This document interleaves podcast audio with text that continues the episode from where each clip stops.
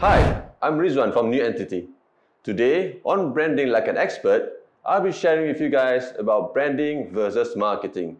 But before that, catch up with our previous episode when Firdaus is talking about brand architecture. Branding versus marketing. By having verses in between branding and marketing, it means that either one of them is better than the other. If you were to ask me, I would say that branding is definitely more important than marketing. But first, I'll be sharing with you guys the definition of branding and marketing before I go in depth with the comparisons.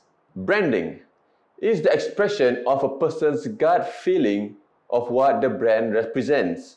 It consists of purpose, reputation, visuals, tone, experience, and positioning.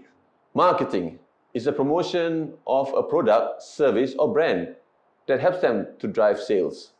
It consists of video, social media, networking, emails, and the list goes on.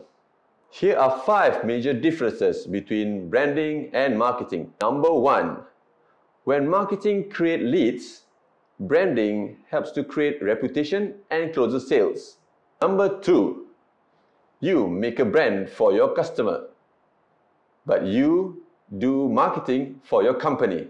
Number three, marketing adds customer, while branding creates trust and customer loyalty. Number four, marketing promotes the value of the product, but branding creates the value. Okay, last but not least, Number five, marketing strategize, come and go, but branding stays forever. Okay, let me give you a scenario. Jack and Paul, two best friends, they're thinking of setting up business individually. So Jack and Paul bought a shop, a small shop. Okay, so Jack, he when the first day that he bought the shop, okay, he did not do anything to it, no renovation, no painting, Okay, so he just got his product and he just settled in and arranged it accordingly. Okay, but he did some posters or brochures uh, somewhere along that area of his shop. Okay, while Paul, when on the first day of his open of his uh, shop, he actually he painted his shop. He put in some fragrance. Okay, he did some renovation. Okay, and then after that, he settled with his product and arranged it accordingly. And also he did some marketing with some of his posters and brochures pasted somewhere around the area. So with that scenario, who do you think have can reach the most client? Definitely Paul. Okay, because if, for example, if you were to go to Jack's shop with Jack's shop not painted, no renovation, it's not really clean, you wouldn't want to buy his product even though his product is that good.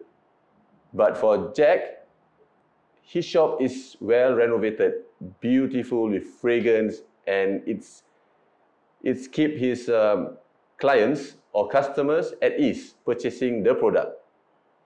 So that's where it comes. Branding convert sales.